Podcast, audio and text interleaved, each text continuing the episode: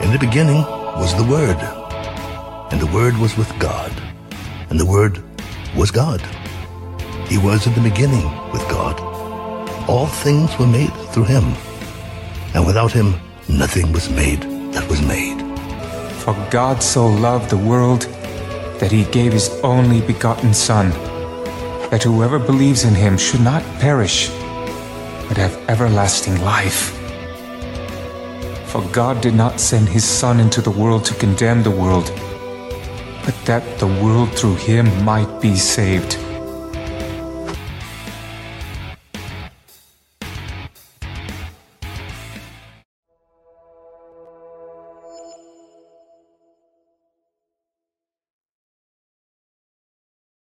Good afternoon, ladies and gentlemen. Welcome to the show. I'm your host, Jake Johnson, and this, this is Untethered Live, and you're watching the deep end. Won't you join me as we go off the edge together into the great unknown, into the wild blue yonder, into the abyss? Peel back the layers like peeling an onion. You'll cry, but we'll get to the bottom of it and see if we can't learn something, something new, something interesting, something important. That's what we're here to do today we are starting a brand new book. Ladies and gentlemen, we actually finished the Bible yesterday. The whole thing, start to finish. And now we're going to start over. And this time, we're going deeper, further, crazier, wilder, faster, action, it's suspense, excitement. Oh my God. And, you know, a lot of reading. That too. Anyway, Exodus chapter 1, verse 1. That's where we're going to start today. That's where we left off yesterday. That's where we're going to pick up today. How is everybody doing? Hey, there's an April. I see you in the chat already. Rock and roll. How are you, sweetheart? Good to see you. So far, you're it. Tag. How does everything sound? How does everything look? got a new system going. I'm completely transitioned. We are completely on the Mac now. All my system, all my software, all my hardware, all my peripherals are all in this room now. And preferably set up the way I like it. I think I still got to do some tweaking on the audio, but does it sound all right for now?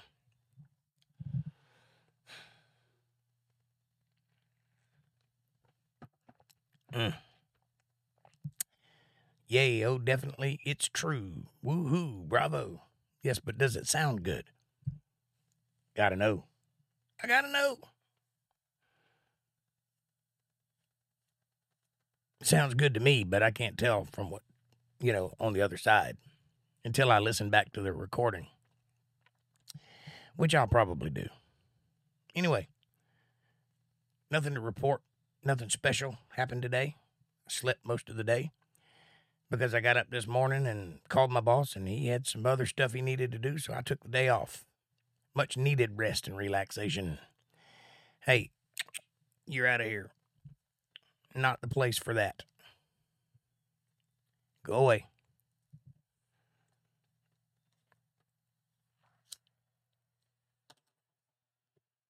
Sorry about that, ladies and gentlemen.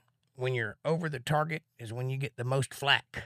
That means when you're preaching the right message, that's when the devil attacks. I take that as a badge of honor, but I don't like you having to see it, so we get rid of them as quick as possible. There'll be no bor- no porn bombing on this channel, sir, or ma'am, or whatever you are.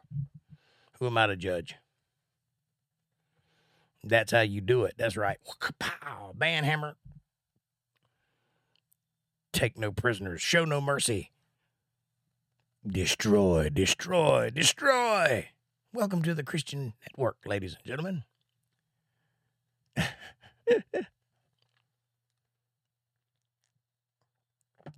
this is a Christian adjacent channel. We are uh, untethered from all forms of religion and craziness. And what we do is we simply read the book and understand the words that are in the book I know, I know. It's a hard subject to wrap, wrap your head around. It's hard to figure out how it could be so difficult when you just pick up the book and read it. Unheard of concept, I know, but that's what we do here. That's it. That's all. I'm not telling you you're going to go to hell because I don't know where you're going, because it's not my job to judge you. I'm as susceptible to judgment as you are, by the way. So all I can do is inform you on what the book says, and the book don't say any such thing. So go figure. I don't know what all those preachers are on about that have been saying that stuff for years. I think it fills pews. I think that might be it. Uh, fear is a way of doing that. You'll get none of that here, by the way. I don't peddle fear, I peddle knowledge. Probably isn't as exciting, but it's a good thing somebody needs to do it. So there you are. Bam, bam, says April. Bam, bam with the band hammer. I'm proud of you, sweetheart. You wield that thing masterfully. Glad I gave you the wrench. Hmm. I've got this poofy hair thing going on today. Like I stuck my finger in a light socket. Must be in the air. Static electricity or something. Hmm. I'm sorry about fiddling with my microphone. I can hear myself breathing. That's not a good thing. Might need to turn up the uh, noise suppression a little bit, turn down the compression a little bit. I'll work on that tonight after the show. We go back to the Father who gave us life, God, and then we will wait for Judgment Day. That's a good statement, April. Very good handle you got on there. Did you learn that here? Did you learn that lesson here on Untethered Live? Because it sounds like you got some knowledge under your belt. Oh, that's right. You're a recent graduate of Untethered Live School of Everything. You just graduated yesterday. You didn't even know it. I didn't even give you a certificate, did I? But you did. You got all the way through it. You are the only person in the chat who has never missed a show. Not one. I've been counting. You have missed a couple of my hangout shows, which is totally okay, by the way. But you never missed a Bible study. You may not have been 100% tuned in all the time, but you were here, and that's what's important. You heard the stuff, and if you didn't hear it, you tried to go back and watch it later. So, that's good. Yes, the best of the book and the teacher. Amen. Amen. I feel privileged. I get to do this for a living. That's uh something I've always balked against. I I knew it when I was a child. Like I have a memory of being 4 years old and telling my mom I wanted to be a preacher and explaining why I wanted to be a preacher. But ever since I was old enough to make up my own mind about things, I fought against it. I didn't want to do it. I didn't want to be in that world.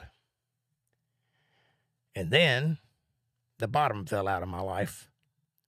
And I thought to myself, well, maybe I should probably reconsider. So I reconsidered. And then it hit me pretty hard that that's what I needed to be doing. So I did it. You'll find out that when you obey God, that's when He does things for you.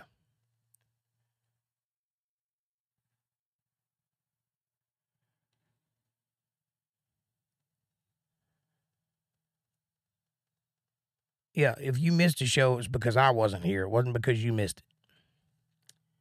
What's up, Robert? Good to see you. Glad you're back. Glad to see you here. We're starting a new book tonight, so you're in luck. We're uh Exodus 1 1. That's where we're at tonight. And I'm gonna talk for just a couple more minutes and we'll get started. Try to give everybody a chance to get here who's coming. By the way, just so you know, there was two people here last night. It's a very slow podcast. But almost 20 people watched that show. They just didn't watch it while we were live. So you got to act as if they're watching because they will be. They just aren't here yet.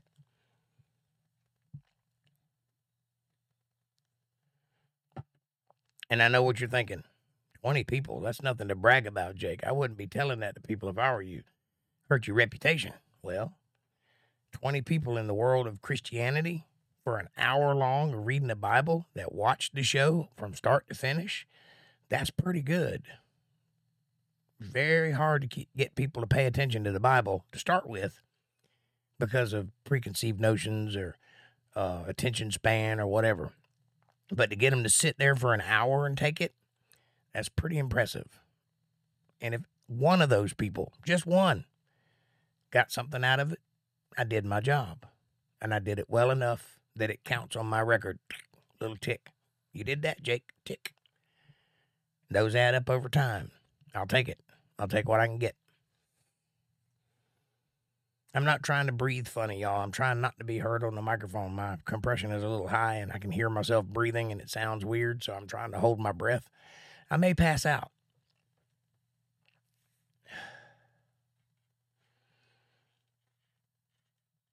Trying to make as many shows as I can. Well, I appreciate that, Bubby Watts. I really do. It means a lot to us that we're doing it, and it means a lot to us that you come to be part of it and it'll mean a lot to you when you get the information in your head. So that's a good thing. It's a good win win. April says, That's great. I'm so happy you came to say hello and listen. That is a blessing. And yes, it is. And I'm doing good, by the way, Robert. Thank you for asking. I can't complain. We're in the new studio. We're now in Studio E. Studio D, sorry. We were in C before, so D now. Um, all the new equipment's up and running. The only thing I don't have is my background yet, and I'm working on that because I got stuff back there and I ain't got a place to hang it yet, and mm, we'll get there. It's all right, Jake, and there'll be more faith, the power of the Spirit in God we trust. Right on. Uh, translation More people will come to watch. If you build it, they will come. And I've built it. Now y'all need to come on.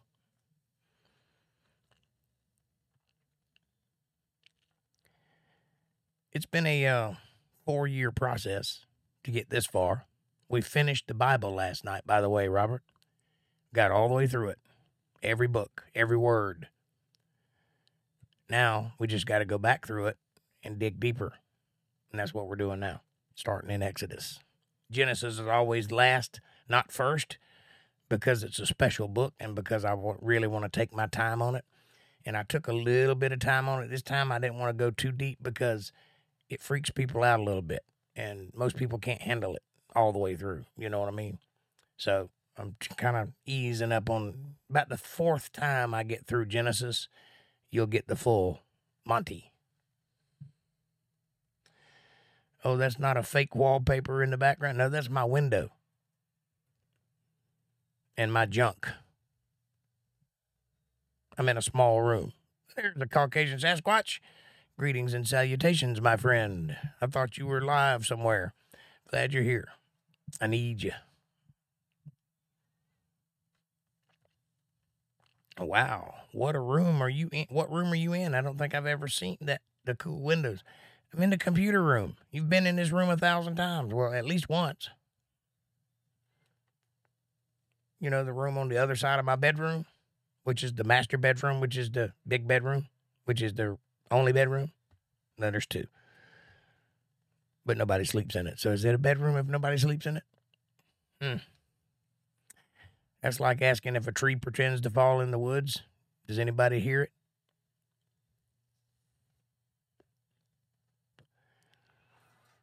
Hmm. Let's get you some stained glass. Oh, I can do that. Pow. How about that?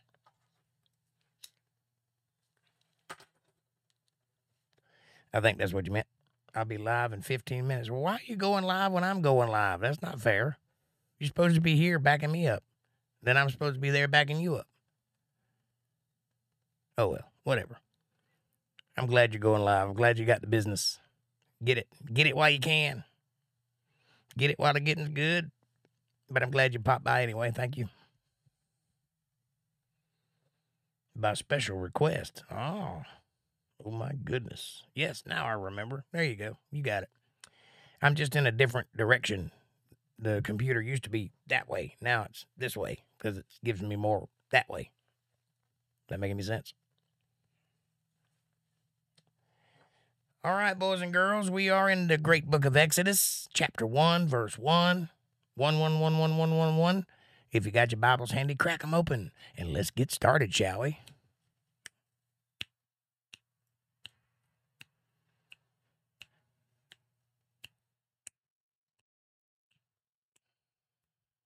Now, these are the names of the children of Israel which came into Egypt. Every man in his household came with Jacob there's a whole band of them walking up from the land of Canaan into Egypt. Reuben, Simeon, Levi, and Judah, Issachar, Zebulun, and Benjamin, Dan and Naphtali, Gad, and Asher, the twelve sons of Jacob, the tribes of Israel, from which you are a part, by the way, or a small portion of you is. We're all mutts now, but back in the day when bloodline meant something, you probably had a line that went to one of these tribes.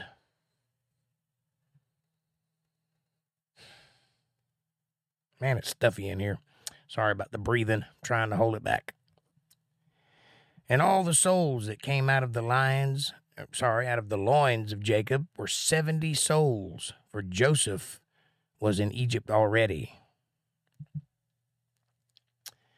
And Joseph died, and all his brethren and all the gener- all that generation died, all of them. Let me read that again. And Joseph died, and all his brethren and all that generation, period.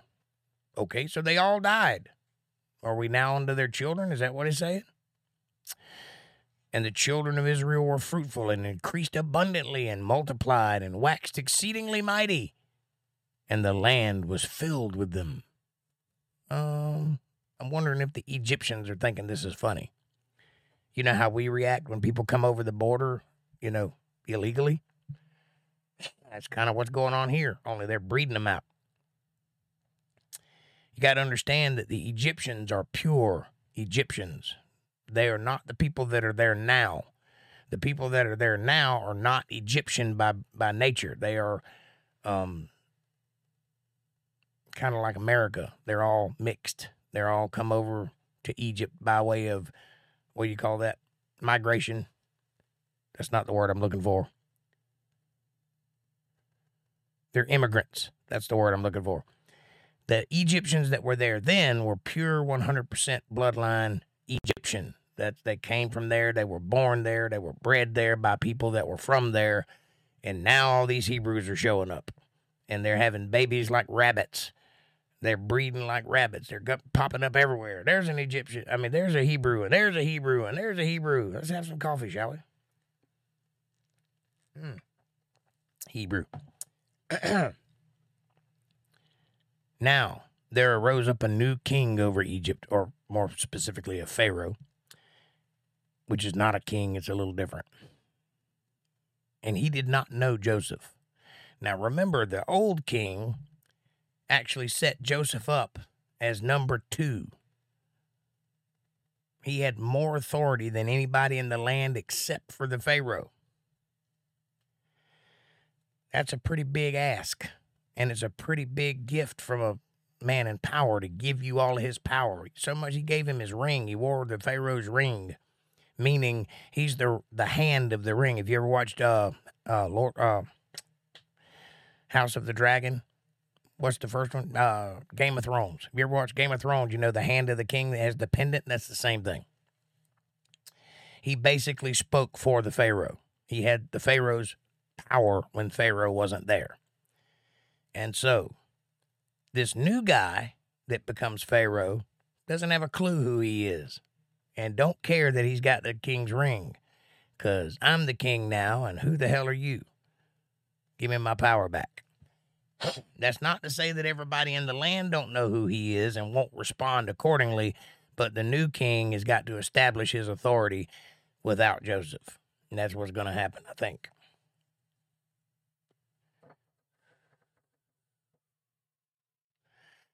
And he said unto his people, Behold, the people of the children of Israel are more mightier than we. They're more and mightier than we. They've just about outbred us. We got to do something about these immigrations, folks. Build a wall, build a wall, build a wall, or some such. Come on, let us deal wisely with them, and lest they multiply some more. Won't be able to get nowhere without a Hebrew, tripping over Hebrews everywhere.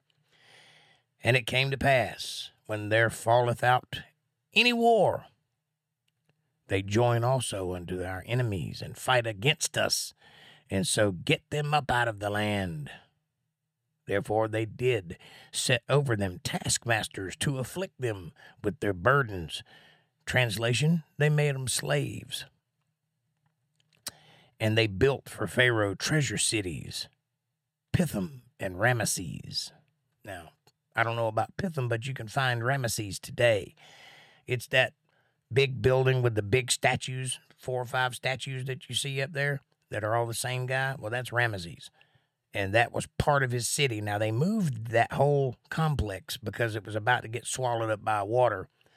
So it's not in its original location, but if you do a little research, you can find out where its original location was, and that is surrounding area is the city of Ramesses. Now, that's just a little pin to let you know where we're talking about. It's a good gamble that these people also built the pyramids. It doesn't specifically say so in the Bible, but I'd say it's probably a good good guess that they were there at that right time and they were slaves of uh, Egypt at the right time that they probably had a hand in doing so. And there's probably some significance to those buildings concerning what was going on religiously at that time.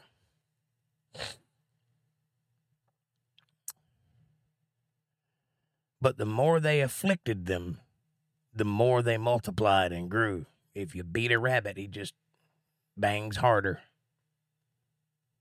I don't know if that's true, but it sounded good. And they were grieved because of the children of Israel. In other words, they were aggravating the hell out of them. Everywhere they turned, there was more Hebrews, and they just kept coming and kept coming. And they were having babies like left and right, like mad. And the guy's thinking, he should be thinking, oh, we're getting a really big workforce here because these guys ain't trying to fight us. They just want to live. So we can get away with all kinds of atrocities. But that's not what he's thinking. He's thinking, let's get them out of here. They, they're creeping me out like cockroaches. Not a good Pharaoh. And the Egyptians made the children of Israel to serve with rigor. They were really hard on them and they made their lives bitter with hard bondage in mortar and brick and in all manner of service in the field. All their service, wherein they made them to serve, was with rigor. They really treated them like crap. You think that the slaves of America were treated badly? No, no, no, no, no. They were not. They were treated like royalty by comparison just so you know, I'm not saying that the slavery was good. I'm saying that these slaves were really treated badly. Like they were killed if they didn't do what they were told. They were beaten and starved and like really, really badly for everything. And they had no freedom. And the king of Egypt spake to the Hebrew midwives, of which the name of the one was Shiphrah, and the name of the other was Puah. And he said, When ye do the office of a midwife to a Hebrew woman, and see them upon the stools, if it be a son, then ye shall kill him. But if it be a daughter, then she shall live, because Hebrew women are kind of hot. He didn't say that, but I'm guessing that's what his thoughts are. Kill the boys, let the women live. Remind you of anyone? China in reverse. But the midwives feared God above the Egyptians, by the way, and did not as the king of Egypt commanded them, but saved the men children alive. This will come back to haunt them, I'm sure. And the king of Egypt called for the midwives and said unto them, Why have you done this thing? and have saved the man children alive. And the midwife said, Because you might beat us, but God will strike us and smite us. We'll take the punishment. That's not what they said. Because the Hebrew women are not as the Egyptian women, is what they said, for they are lively and are delivered ere the midwives come in unto them in other words, translation, uh, these women are popping out babies left and right. We can barely keep up. We might have missed a few. That's an excuse, but not an entirely entirely untrue. Therefore God dealt well with the midwives, and the people multiplied and waxed very mighty. What? What? What? We can't do anything about that. We don't know what's in the water. And it came to pass, because the midwives feared God, that he made them houses. I don't know if it's because they feared God, but I'm sure it was in the equation. He made them houses. And Pharaoh charged all his people, saying, Every son that is born ye shall cast into the river, and every daughter ye shall save alive, because I be horny, yo. He didn't say that. And there went a man of the house of Levi and took to wife a daughter of Levi. In The translation, he married his cousin. And the woman conceived and bare a son. And when she saw him that he was a goodly child, she hid him for three months.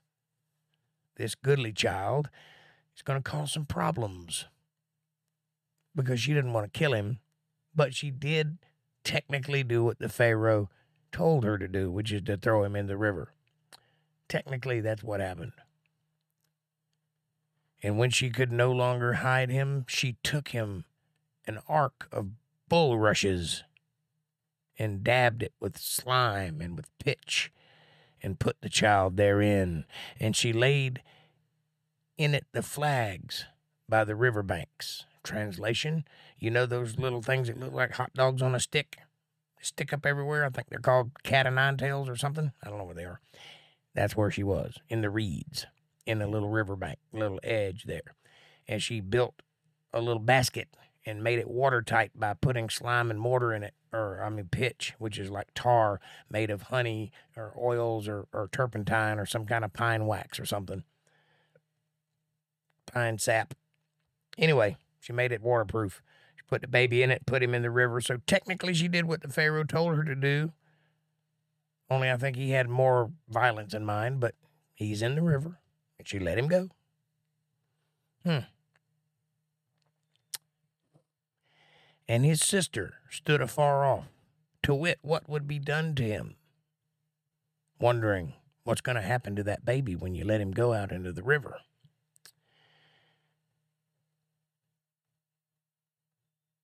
And the daughter of Pharaoh came down to wash herself at the river, and her maidens walked along by the river edge, by the river side. And when she saw the ark among the flags, she sent her maid to fetch it. What is that over there? Do I hear a baby crying? Go get that basket for me. So she went and fetched the basket, and brought it back to the princess, the Pharaoh's daughter, and she peered inside, and lo and behold, there was a baby child, a boy, a Hebrew. And she instantly fell in love because it was a beautiful baby. And when she opened it, she saw the child, and behold, the baby wept. And she had compassion on him and said, This is one of the Hebrew children. Yeah.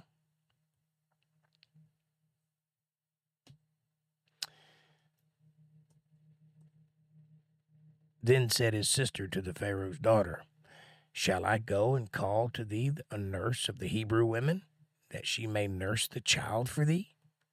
And the Pharaoh's daughter said, Go to her, go. And the maid went and called the child's own mother. Now, see, the sister is the sister of the baby, and the mother just put him in the water just so happens that the Pharaoh's daughter was down at the water a little ways down the river bathing herself. So the baby went straight to her. He wasn't in the water but just a minute. And the Pharaoh daughter pulled her out pulled the baby out of the water. So the sister of the baby runs over to the Pharaoh's daughter and says, Hey, that's a baby. Not, hey, that's my brother. Put him back in the river. We're trying to get rid of him. Nope. Hey, that's a baby. Should I fetch a, a, a nurse from the Hebrew women to take care of it for you?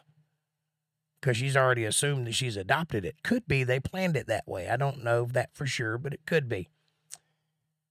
So then she goes, the sister of the baby, goes and gets her mom, which is also the mom of the baby, and brings her to the Pharaoh's daughter and says, Here's a nurse. She'll feed it for you and take care of it for you.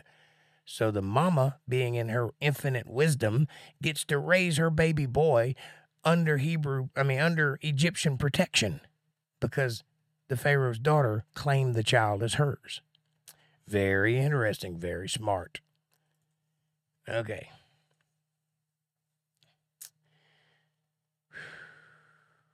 And the Pharaoh's daughter said, Take the child, take this child away and nurse it for me, and I will give thee thy wages. And the woman took the child and nursed it. So she got to raise her own child in her own home and got paid by the government to do it. Smart. And the child grew, and she brought him unto Pharaoh's daughter, and he became her son. And she called his name Mose. And she said, Because I drew him out of the water. And that's what the word Mose means drawn from the waters, Moses in English. And it came to pass in those days, when Moses was grown, that he went out unto his brethren and looked on their burdens. And he spied an Egyptian smiting a Hebrew, one of his brethren.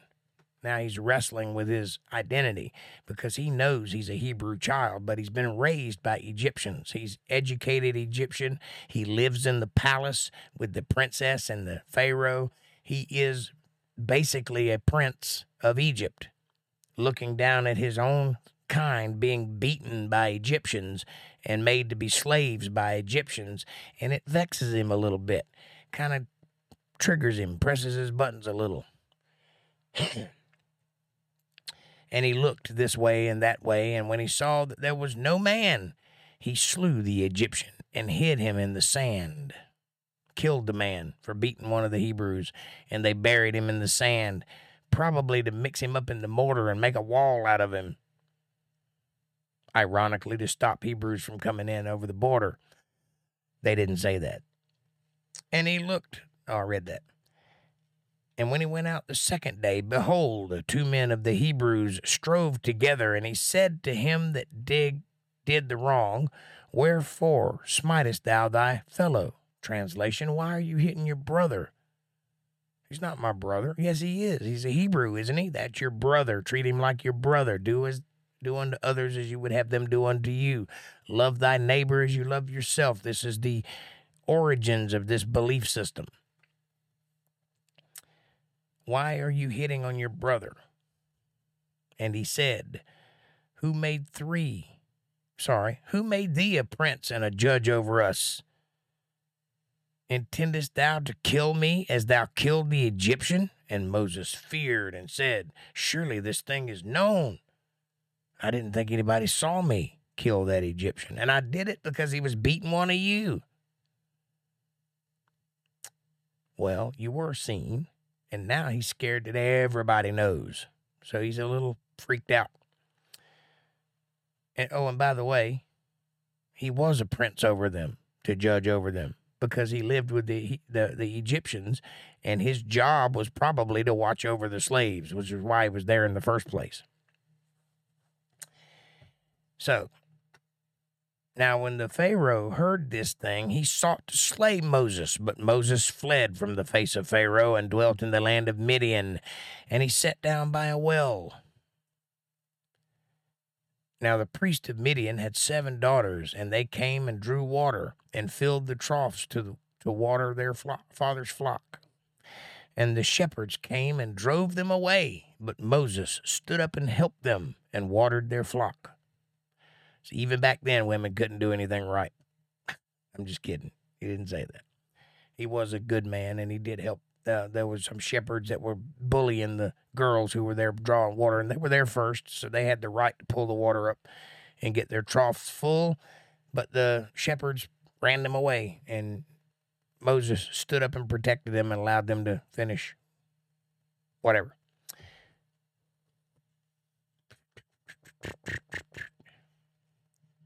And when they came to Reuel their father, he said, How is it that ye are come so soon today? And they said, An Egyptian delivered us out of the hand of the shepherds, and also drew water enough for us, and watered the flock. Daddy says, How come y'all are done so quick? Y'all shouldn't be back till noon. Well, there was a man there that did it for us. So it got done quickly and correctly. I'm just saying. I didn't write it.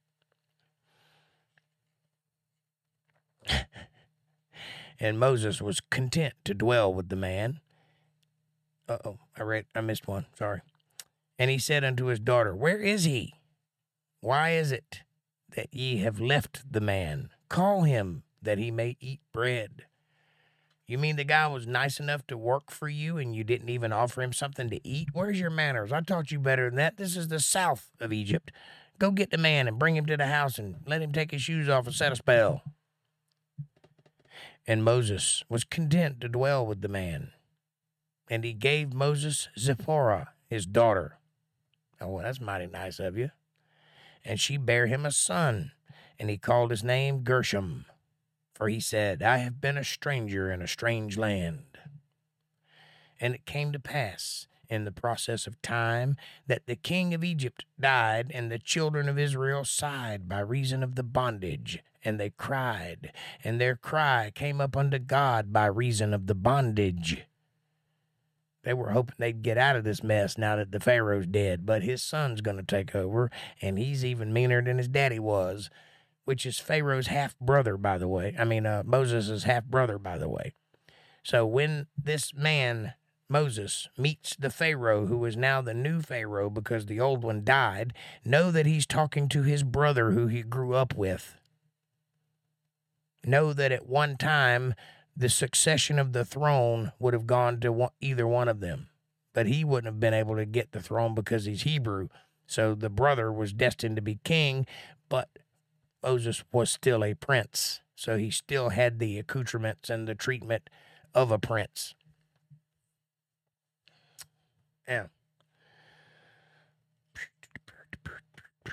And God heard their groaning. And God remembered his covenant with Abraham, with Isaac, and with Jacob. And God looked upon the children of Israel, and God had respect unto them. This is something you don't hear every day. God is no respecter of persons. That's made very clear in the Bible. But in this particular instance, he saw their suffering and their sorrow and their great multitudes of people crying unto God, and he respected them for it. Let that be a lesson to you. When you pray, pray with earnest, pray with humility, pray with passion, and watch God work for you.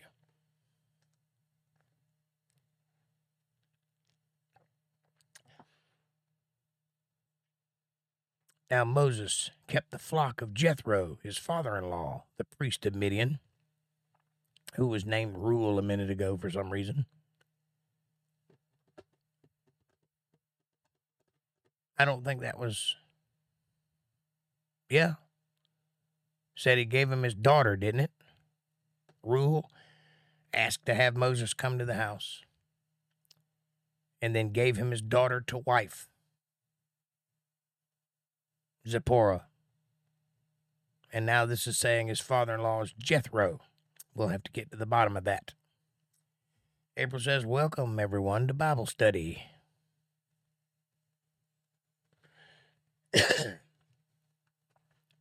anyway, the priest of Midian, his father in law. So he may have married a second woman. It hasn't said so yet. We'll see. And he led the flock to the backside of the desert and came upon the mountain of God, even to Horeb.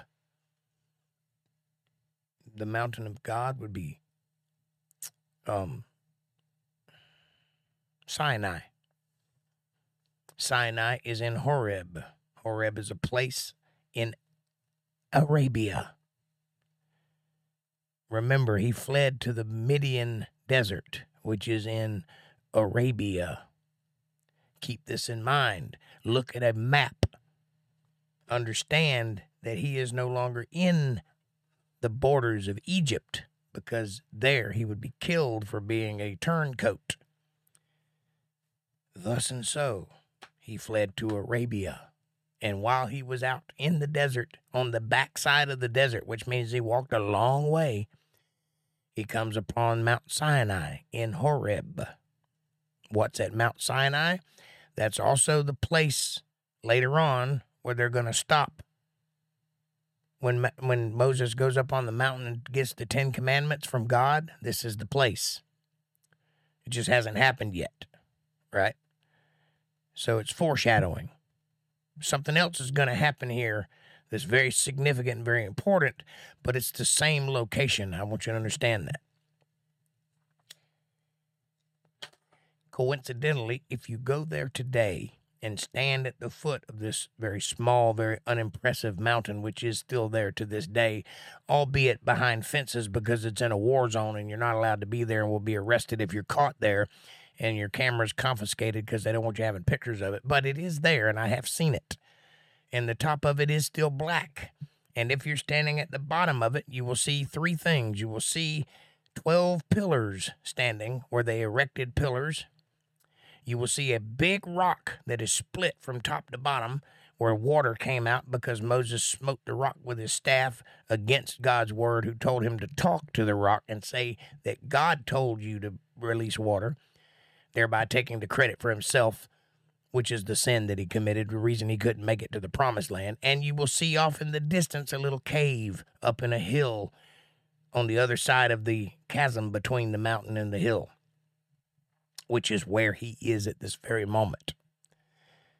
Go look on the internet and look for pictures of the place.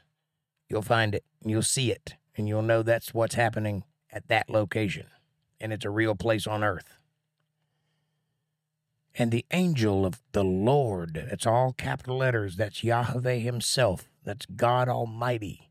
The angel of God, which is Gabriel, the man with the face of God, or the angel with the face of God, meaning he speaks for God appeared unto him in a flame of fire out of the midst of a bush. This bush is an acacia bush, which is known to have psychedelic properties in small quantities, and if enough of it is consumed, you might trip balls. Everything God does is a scientific explanation, and I just consider that to be more of the same. And he looked, and behold, the bush burned with fire, and the bush was not consumed, meaning the fire was not burning it up. It was just on fire, which is unusual because things burn up. And Moses said, I will now turn aside and see this great sight, why the bush is not burnt. Meaning, I'm beside myself. Why isn't this tree burning up? He doesn't know if it got struck by lightning or if somebody caught it on fire or what. All he knows is the tree's burning, but it isn't being consumed. There's no smoke. It's just fire and wood cons- uh, consisting at the same time. Interesting. And when the Lord saw that he turned aside to see, God called unto him out of the midst of the bush and said, Moses, Moses. And just like a good fellow of the same tribe, he said, like his forefathers before him, Here I am, or here, here am I. And he said, Draw not nigh hither, don't come close. Put off your shoes off your feet, for the place whereon thou standest is holy ground. Interesting. Mr. Bean and GW, what's happening, my brother? Good to see you. Welcome to the show. We are in the book of Exodus 3 7. Join us, if you will.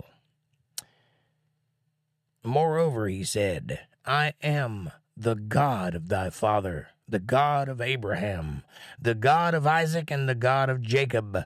And Moses hid his face, and he was afraid to look upon God, as you would be. I would be too.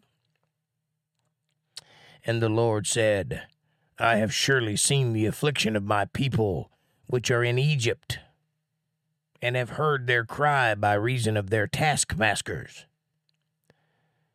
For I know their sorrows, and I am come down to deliver them out of the hand of the Egyptians, and to bring them up out of the land unto a good land and a large land, unto a land flowing with milk and honey unto a place of the Canaanites and the Hittites and the Amorites and the Perizzites and the Hivites and the Jebusites. That's where they came from. I knew there was something about those guys. Now, therefore, behold, the cry of the children of Israel is come unto me, and I have also seen the oppression wherewith the Egyptians oppress them. Come now, therefore, and I will send thee unto Pharaoh, and thou mayest bring forth my people, the children of Israel, out of Egypt. And Moses said, Me? Hell no. I can't even talk. He did not say that. And Moses said unto God, Who am I that I should go to unto Pharaoh, and that I should bring forth the children of Israel out of Egypt? And he said, Certainly I will be with thee. And this shall be a token unto thee that I have sent thee when thou hast brought forth the people out of Egypt. Ye shall serve God upon this mountain. Note that he says this when you bring the people out of Egypt, come right back here on this mountain is where you will serve God.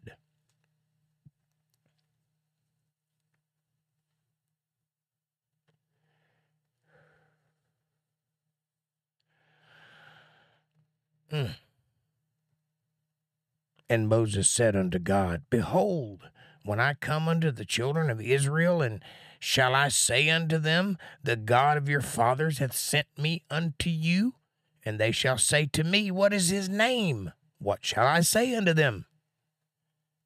Now, keep in mind that at this time it was considered forbidden to speak the name of God. So if you were a Hebrew type Christian, I'm using the word Christian because there wasn't a word for it that I know of.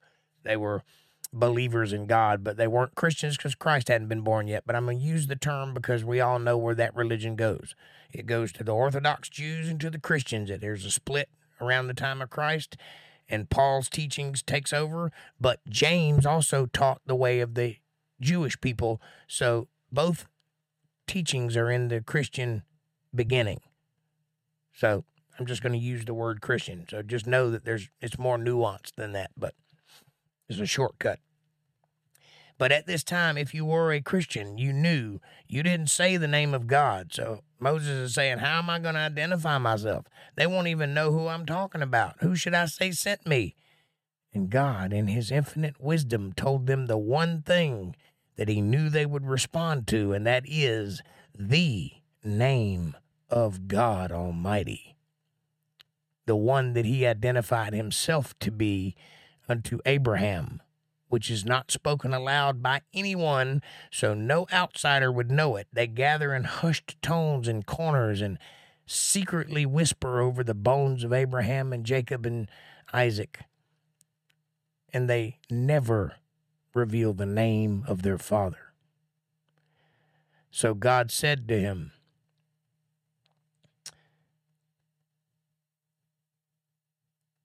The God of your fathers hath sent me unto you and they shall say unto me, What is his name? What shall I say unto them? And God said to Moses, I am that I am.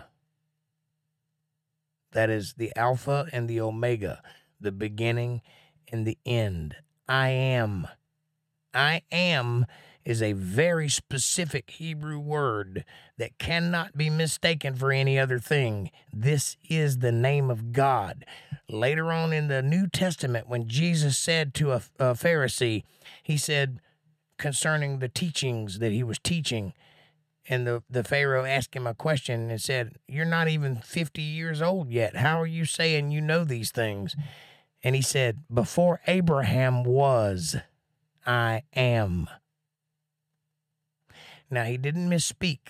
Yes, that is improper grammar. And yes, if you translate that from the language they were speaking, it doesn't make any sense because that's not proper tense. He did not misspeak. He was declaring to the Pharisee that he himself is God Almighty by using the name I am. That's how important this word is. I am that I am, says God. And he said, Thus shalt thou say unto the children of Israel, I am, hath sent me unto you. And so he did. And God said moreover unto Moses, Thou shalt, thus shalt thou say unto the children of Israel, The Lord God of your fathers, the God of Abraham, the God of Isaac, and the God of Jacob, hath sent me unto you. This is my name forever, and this is my memorial unto all generations. Meaning, no matter what they call me, my name will always be I am that I am. Go and gather the elders of the Israel together and say unto them, The Lord God of your fathers, the God of Abraham, of Isaac, and of Jacob, appeared unto me, saying, I have surely visited you and seen that which is done to you in Egypt. And I have said, I will bring you up out of the affliction of Egypt unto the land of the Canaanites, and the Hivites, and the Amorites, and the Perizzites, and the Hivites, and the Jebusites. I knew there's something about those people. You need to watch them. Unto a land flowing with milk and honey. And they shall hearken to thy voice, and thou shalt come thou and the elders of Israel, unto the king of Egypt. And ye shall say unto him, The Lord God of the Hebrews hath met with us. Now let us go, we beseech thee. Three days' journey into the wilderness, that we may sacrifice to the Lord our God. And I am sure that the king of Egypt will not let you go. No, not by a mighty hand. And I will stretch out my hand and smite Egypt with all my wonders, which I will do in the midst thereof. And after that, he will let you go.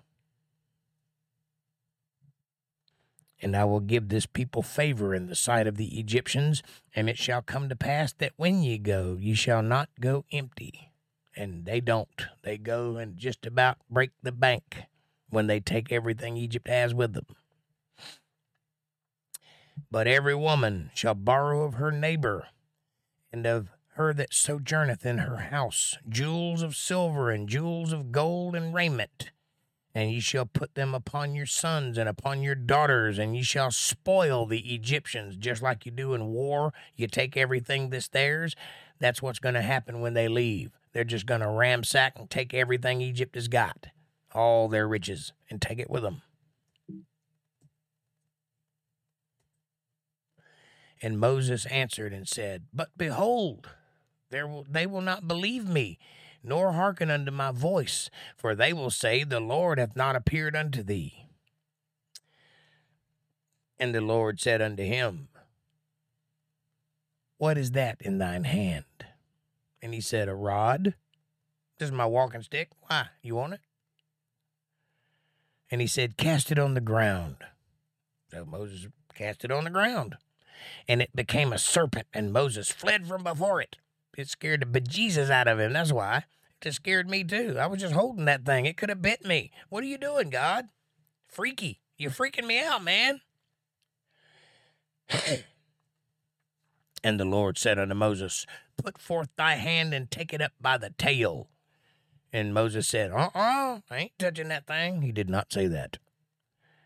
And he put forth his hand and caught it, and it became a rod in his hand, that they may believe that the Lord God of their fathers, the God of Abraham, the God of Isaac, and the God of Jacob, hath appeared unto thee. Show them that trick, it'll freak them out. They'll follow you.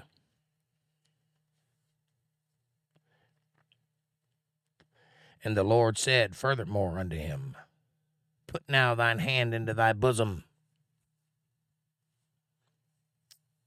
And he put his hand into his bosom, and when he took it out, behold, his hand was leprous as white as snow.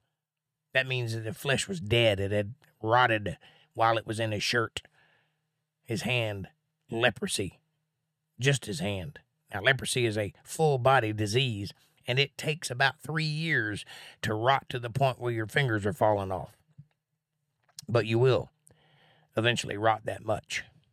This happened in a matter of seconds and his skin had already turned to ash, white as snow.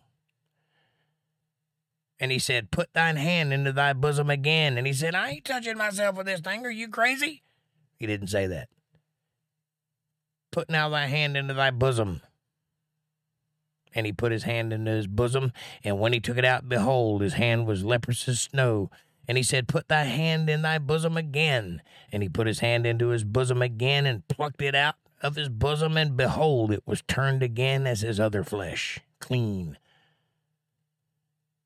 To which Moses responded, Dude, you have got to stop doing that. He didn't say that. And it shall come to pass, if they will not believe thee, neither hearken to the voice of the first sign, that they will believe the voice of the latter sign. So let me get this straight.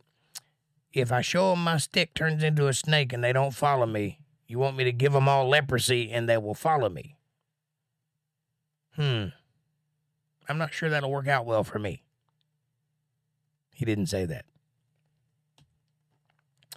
And it shall come to pass, if they will not believe also these two signs, neither hearken unto thy voice, that thou shalt take of the water of the river and pour it upon the dry land, and the water which thou takest out of the river shall become blood upon the dry land.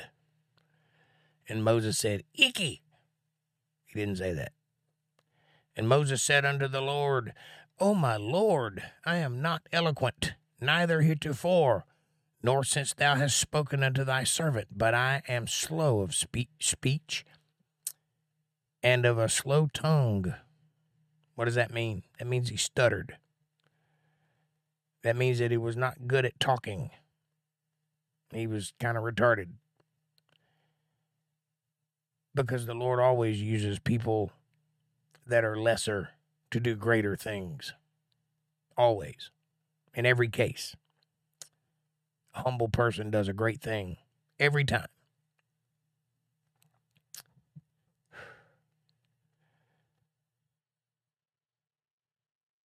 The Lord said unto him, Who hath made man's mouth? That would be me. Or who maketh the dumb or deaf, or the seeing or the blind? Have not I the Lord? Now therefore go, and I will be with thy mouth and teach thee what thou shalt say. And he said, O my Lord, send, I pray thee, by the hand of him whom thou wilt send. Just not me. I, I, just can't do it. And the anger of the Lord was kindled against Moses, and he said, Is not Aaron the Levite thy brother? I know that he can speak well, and also, behold, he cometh forth to meet thee when he seeth thee, he will be glad in his heart. See, I knew you were going to pull this crap, Moses, so I went and got your brother. He's on his way. When he gets here, try not to act like a retard.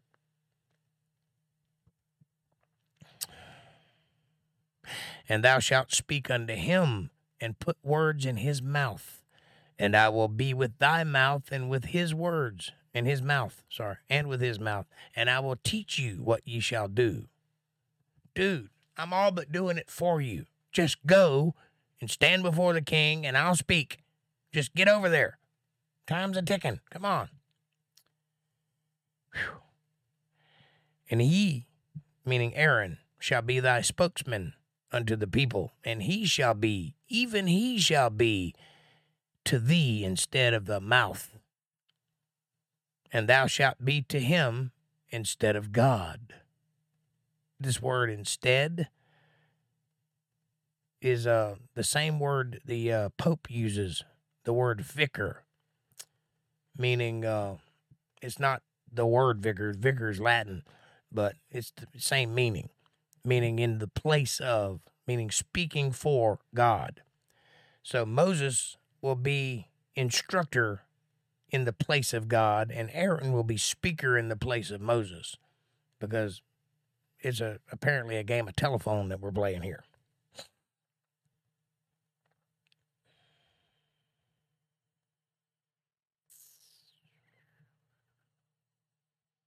And thou shalt take this rod in thine hand, wherewith thou shalt do signs. And Moses went and returned to Jethro his father in law, and said unto him, let me go, I pray thee, and return unto my brethren which are in Egypt, and see whether they be yet alive. And Jethro said to Moses, Go in peace. And the Lord said unto Moses in Midian, Go, return into Egypt, for all the men are dead which sought for thy life.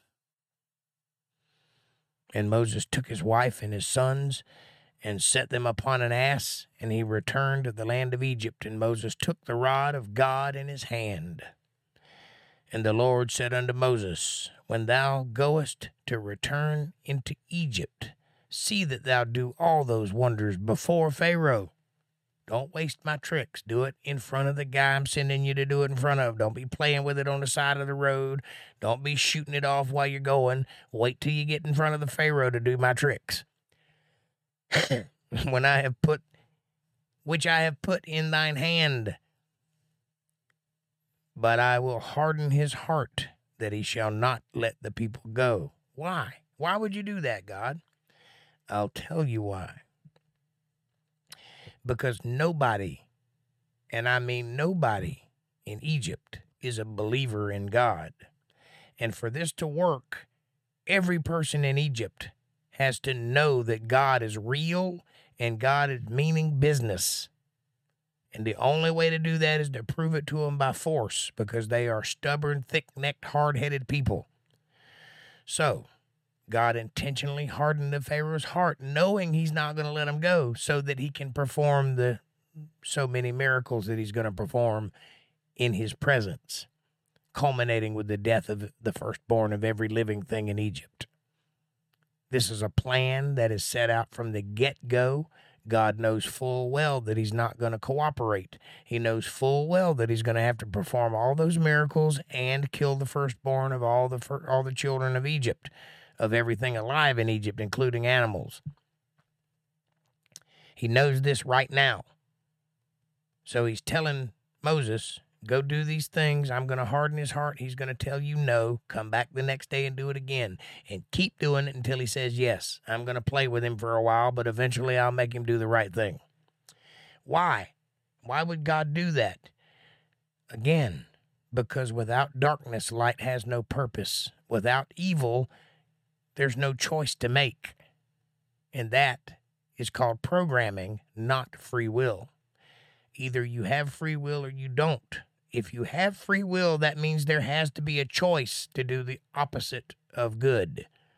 And it's a choice that you have to be willing to make, which means it has to be appealing on both sides for certain people, which means that there is no boundaries by which evil can take over this world if you let it but you have to make that decision. God created Satan just as he created the angels of light. He created evil just as he created you, which is good. And he did it so that you would be free. That's the only way it works. There is no other way to do it. He hardened the Pharaoh's heart so that he could prove who he was to the people who did not believe he existed. That's why. You may not like it, you may not agree with it, but that's the reasoning behind it. So pay attention. And he's going to lay it out now. Thou shalt say unto Pharaoh, Thus saith the Lord, Israel is my son, even my firstborn. And I say unto thee, Let my son go, that he may serve me.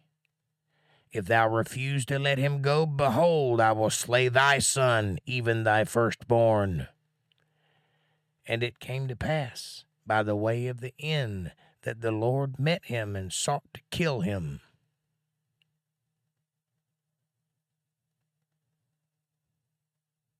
I feel like I missed something. I did not.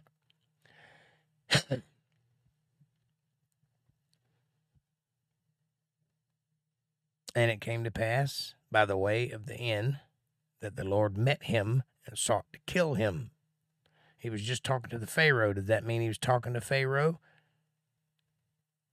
or Moses? Then Zipporah, which is Moses' wife, took a sharp stone and cut off the foreskin of her son and cast it at his feet and said, Surely the blood, the bloody husband art thou to me. Surely a bloody husband art thou to me. So he let him go. And then he said, a bloody husband thou art, because of the circumcision. That is a strange thing to jump to from the other statement. Let me go back up. I got to read that again. You'll thank me later.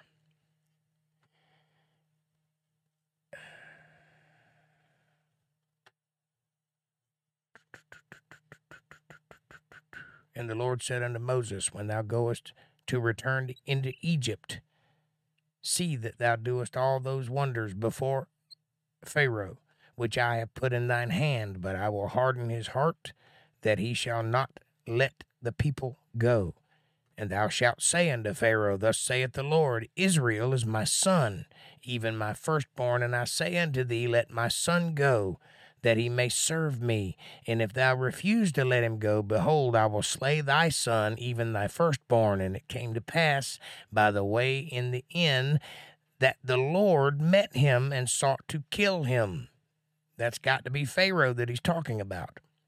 Then Zipporah took a sharp stone and cut off the foreskin of her son and cast it at his feet and said, Surely a bloody husband art thou to me. That's Moses. So he said, Let him go. Then she said, A bloody husband thou art, because of the circumcision. Okay, this is a little confusing, but let me explain. Moses is a Hebrew by birth, and he's going to save the Hebrews who are in captivity but he is not circumcised because he was raised Egyptian from birth. And in those days, it was demanded of all Hebrews to be circumcised, all Hebrew males. So he circumcised himself. And now it's his son's turn because he's taking his children with him and for them all to be in God's eyes he has to be circumcised. So, the son refused. There was something missing here.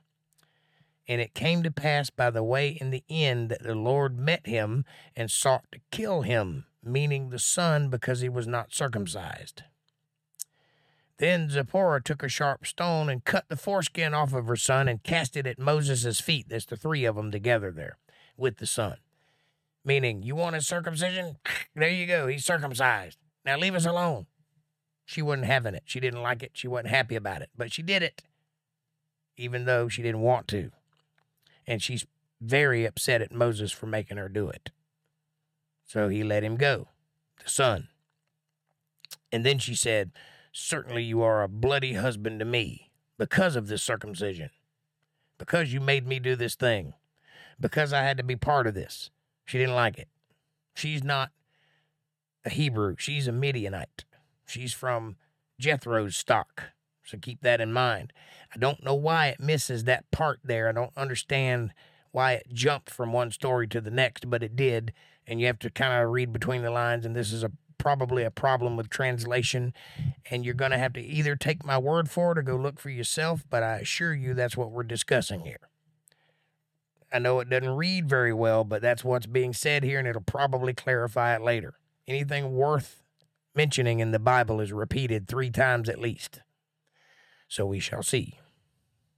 It is a weird thing, though, the way it jumped.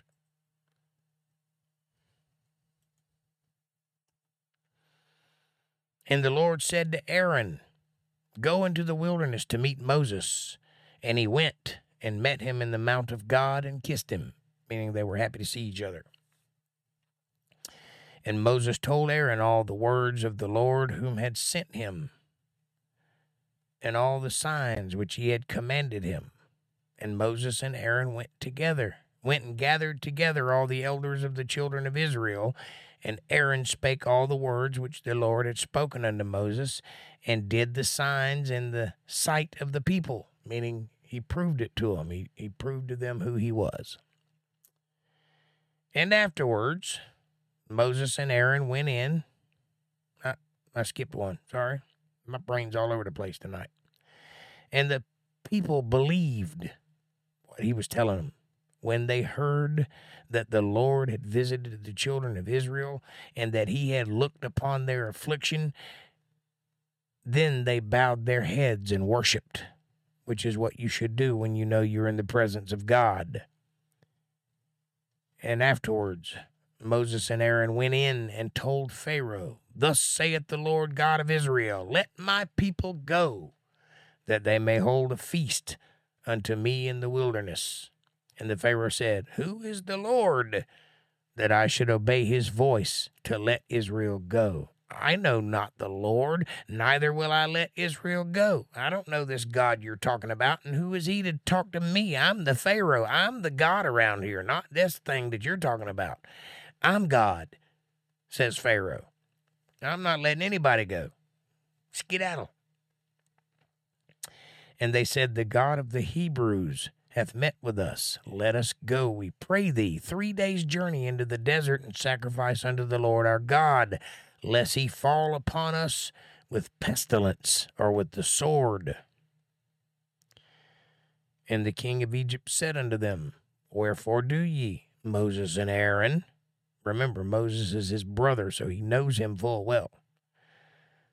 Wherefore do ye, Moses and Aaron, let thy people from their works get you under their burdens, under your burdens. What do you think, Moses? You think I should let all these people go and sacrifice to their Lord? Are you going to stay and do their work while they're gone?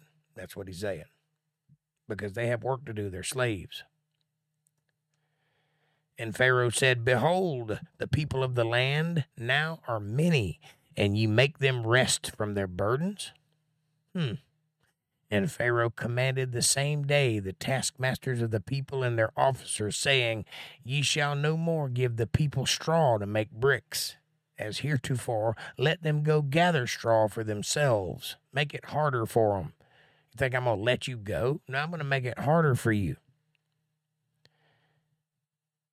And the tale of the bricks which they did make heretofore, ye shall lay upon them and ye shall not diminish aught thereof. For they be idle. Therefore they cry, saying, Let us go and sacrifice to our Lord. Let there more work be laid upon the men, that they may labor therein, and let them not regard vain words. Don't even let them talk back to you. Everything they try to do that isn't making brick, make it harder. Make the work harder make it more painful. If they even talk back, make them work longer, make them work harder, work them to death if you have to. They're not getting out of here. And the taskmasters of the people went out and their officers, and they spake to the people, saying, Thus saith Pharaoh, I will not give you straw. Go ye, get you straw where you can find it. Ye ought not of your work shall be diminished, meaning don't slow down. You got to go find straw wherever you can find it, but I want as many bricks today as there was yesterday. Don't slow down progress. Don't lose out on any work. Make sure you get it done exactly as much today as yesterday, but now you don't get straw. So the people were scattered abroad throughout all the land of Egypt to gather stubble instead of straw. And the taskmasters hastened them, saying, Fulfill your works, your daily tasks, as when there was straw. Do it like you did yesterday. And the officers of the children of Israel, which Pharaoh's taskmasters had set over them, were beaten and demanded, Wherefore have ye not fulfilled your task in making brick both yesterday and today, as heretofore? Why are you slowing down? Get it. Get to work.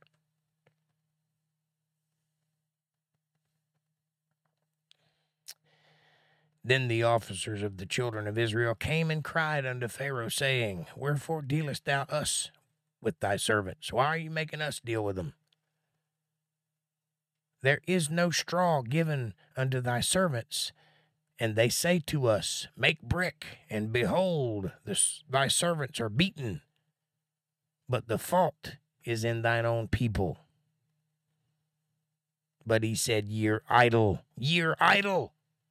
Therefore ye say, Let us go and do a sacrifice to the Lord. Therefore go now and work. Get out there and finish your job. For there shall no straw be given you, yet shall ye deliver the tale of bricks, which is the same amount as yesterday. And the officers of the children of Israel did see that they were in evil case. After it was said, Ye shall not minish aught from your bricks of your daily task. And even the people that were over the slaves, that their job was to make them work harder, even they saw this was an evil thing that the Pharaoh was doing when the people began to get slower and they were not supposed to get slower. They were supposed to deliver the same amount of bricks, but with no materials to make bricks. They had to go get it and come back and finish their work. That means working round the clock without break to deliver the same amount of brick. So even the overseers saw that this was an evil thing. And they met Moses and Aaron, who stood in the way as they came forth from Pharaoh.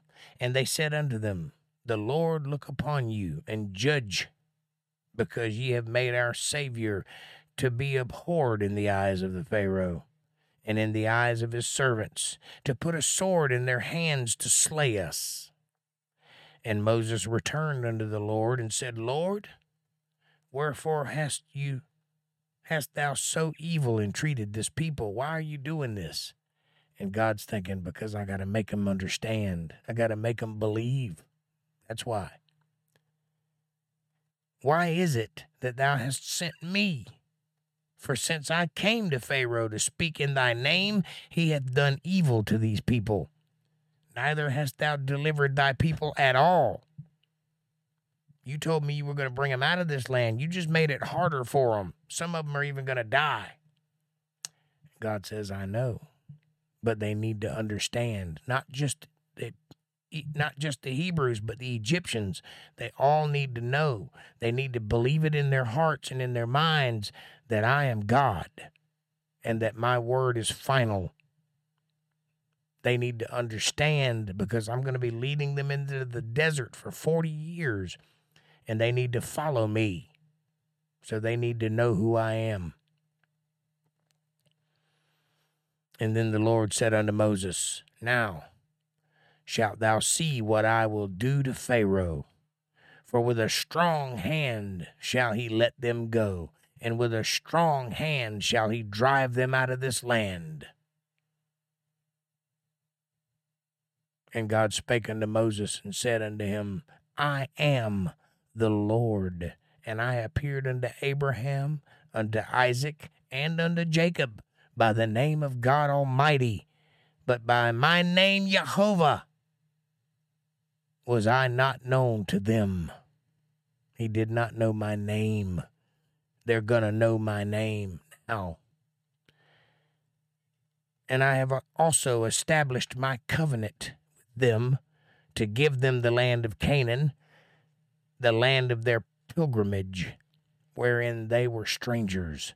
And I have also heard the groanings of the children of Israel, whom the Egyptians keep in bondage, and I have remembered my covenant. Wherefore say unto the children of Israel, I am the Lord, and I will bring you out from under the burdens of the Egyptians, and I will rid you out of their bondage, and I will redeem you with a stretched out arm, with a great judgments, and I will take you to me for a people, and I will be to you a God. Lo, Amy, Miami. I will be your God and you will be my people, says Jesus, says God, says the Lord of all things, of all creation. God Almighty on high is talking to you. I will be your God and you will be my people.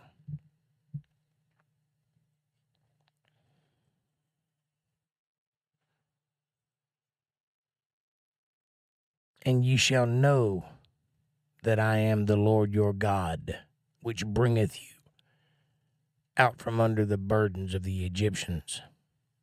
I will bring you into the land concerning the which I did swear to give it to Abraham, to Isaac, and to Jacob, and I will give it to you for an heritage. I am the Lord. And Moses so spake unto the children of Israel. But they hearkened not unto Moses for anguish of spirit and for cruelty of bondage. They couldn't hear him. They were too pained. They were too beat up. And the Lord spake unto Moses, saying, Go in, speak unto Pharaoh, king of Egypt, that he let the children of Israel go out of his hand, or out of his land. Sorry. And Moses spake before the Lord, saying, Behold, the children of Israel have not hearkened unto me. How then shall Pharaoh hear me? Who am of uncircumcised lips, me, an uncircumcised guy? And the Lord spake unto Moses and unto Aaron, and gave them a charge unto the children of Israel and unto Pharaoh, king of Egypt, to bring the children of Israel out of the land of Egypt. And that's where we're going to stop for tonight, ladies and gentlemen. We will pick up next Sunday on chapter 6, verse 14. What a fantastic and powerful read was tonight. The Lord truly is speaking to each and every one of us. Why don't you please take a moment and consider the words you've spoken to you tonight? Consider the meanings of what's being said and why it's important and why you should listen. And while you're doing all that heady thinking, why don't you hit that subscribe button and press the bell icon so you get notifications of when I'm going to be online? Smash that like button. It's free, it's effortless, and it's right in front of you. It takes no effort at all, and it really does help the channel with the algorithms, and it helps us get recommended to other people. Won't you do that, please? Share this video with somebody you love. Better yet, share it with somebody you don't love. Bring them into the family. Make them part of the fold. Be part of their solutions, not part of their problems. Leave comments down below. Let me know what you're thinking about. Question me, curse me, bless me, challenge me, confront me, conform me, drink my Kool-Aid. Make your own Kool-Aid. As long as you're thinking critically, that's what I want. Critical thought coming from that brain of yours. And hey, if you love the Word of God and you can see the value in what I'm trying to create, or if you feel led to send tithes, offerings, or love offerings in this direction because you tithe where you're taught, or if you just like to pat me on the back and say, hey, nice job, Jake, I get what you're doing. You can do that. You can support this channel by going to paypal.me slash Jake Johnson Band, or if you're a Cash App user, you can go to dollar sign Jake Johnson Band. Every little bit helps. It's a win win. It's a blessing for me. It's a blessing for you too because God notices these things. You know, ask and you shall be answered, knock and it shall be opened unto you, give and ye shall receive. This is a reciprocal universe. And with that, I will be every bit trying to win and be worthy of your support and your confidence. And I will do everything in my power to be so. And with that, I will take your questions and comments. All right, questions, comments, criticisms, catharses, anything else that starts with the letter C, bring it on. What you got for me? April says, hit the like button. May God bless us all in the world. Amen. Was that ditty one of yours? One of your intro songs? No, ma'am. That was a uh, one of those uh, copyright free things.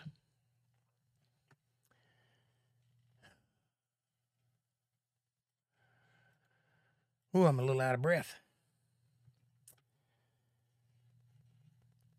Love you all so much, says April.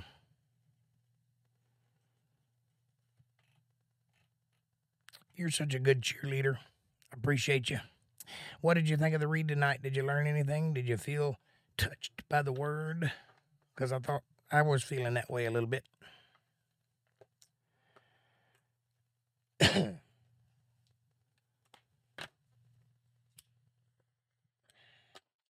I'm a little bit hoarse tonight because this weekend I went out and did a show and did a little singing and wrecked my voice. Takes a while to get over it these days. Getting old. Anybody have any questions or comments about the read tonight? Thoughts? Anything confusing to you? There was one part that was confusing to me, but I think I cleared it up. Had to think about it for a minute, though. Get my bearings on that story. Try to put the two together because there was a hard cut between one verse and the next verse. It was almost like they took out part of the book there and lost it in translation or something. But I'm assuming that's what it's all about. I mean, that is what it's all about. That's what it said. It just left out the first part that brought us to that part of the story. Who knows? That could have been one of them things lost to time, you know? Now is the time. If anything's pressing on your heart, anything curious about what we read tonight, anything that you didn't understand, anything that you want to criticize, doesn't matter. Bring it on. I want to hear it all.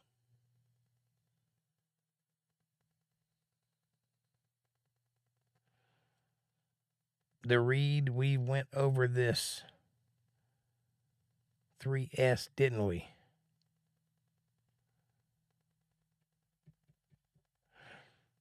Three times, I meant. Um,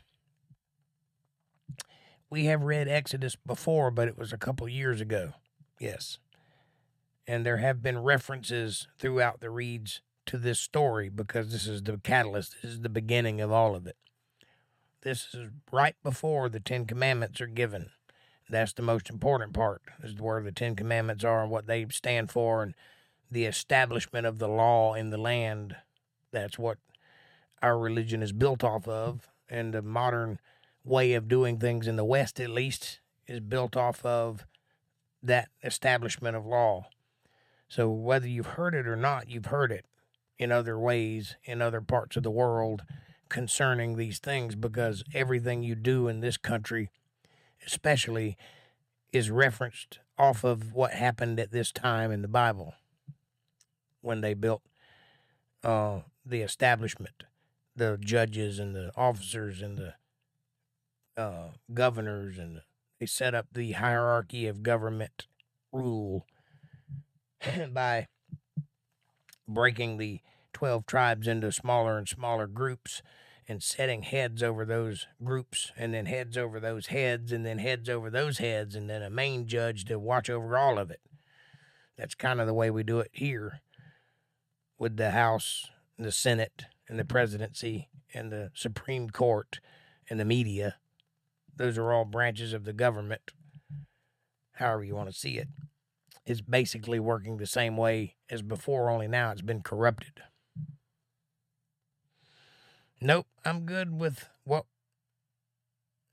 was, I'm good with that, was sad, but I know it from the commandments and the Bible, also movies. Yeah, yeah. Well, the movies do a pretty good job of it, but they don't get everything right there's some serious generalizations that go on in movies where they cram a bunch of stuff together into Hollywooded up scenes for the sake of drama. So even without trying to, they mess some things up sometimes. But if you have a good handle on the word, you can spot those things and know when to call them out.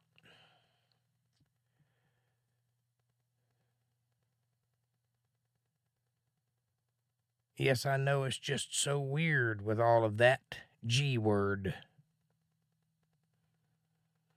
Hmm.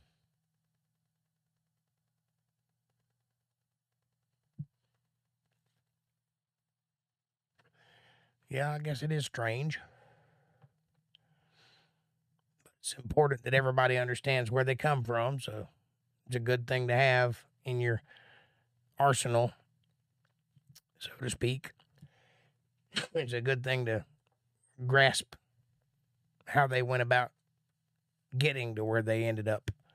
Because when Moses appeared back in Egypt, no one there believed in God except for the few Hebrews that would gather together and worship over the bones of Abraham. But no one else believed. They all thought it was just like an old myth or an old legend from way back that Abraham told to his children oh, oh, oh, want a mint? That means something up here entirely different than what I'm sure you meant. Want a vent? Oh, okay. Well, vent. That's why I'm here. I'm here to hear your venting.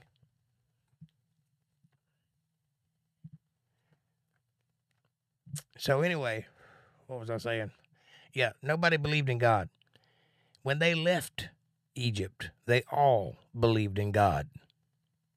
Egyptians and Hebrew alike. They had no choice but to believe in his presence because he made himself known. This is unlike any other moment in time.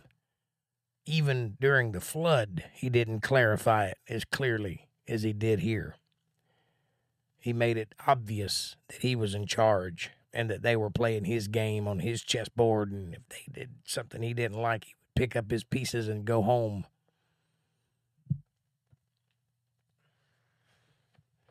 Gonna take my ball and go home.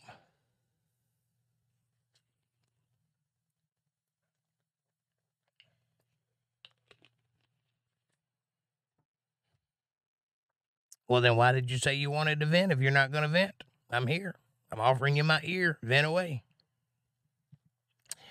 Bring it on. I'll take it, whatever you got. Just talk to me. Jesus. Gotta beg people to ask me questions. That's all right.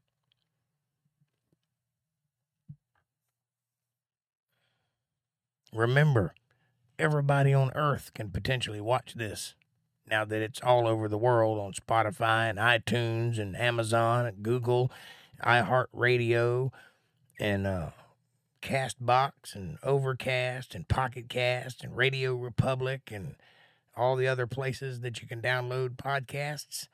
Everybody's watching. So ask questions that are poignant, is what I'm saying. I'm so tired, Jake. I got to get up early. I hear you. Me too. I got to work in the morning too. All right. Well, it's 10.06, six minutes past the hour, so I guess that's that. If nobody has any questions, nothing pressing they need to hear, then I will just say God bless you and I will bid you adieu. I love you very much with all my heart. Thank you for watching. I'll see you guys on Wednesday night with the obligatory chill stream. I love you all. I pray for you all. I hope that you have a great night. Have sweet dreams, and I will see you then. Don't do nothing I wouldn't do. God bless you. I love you true. Thanks for watching.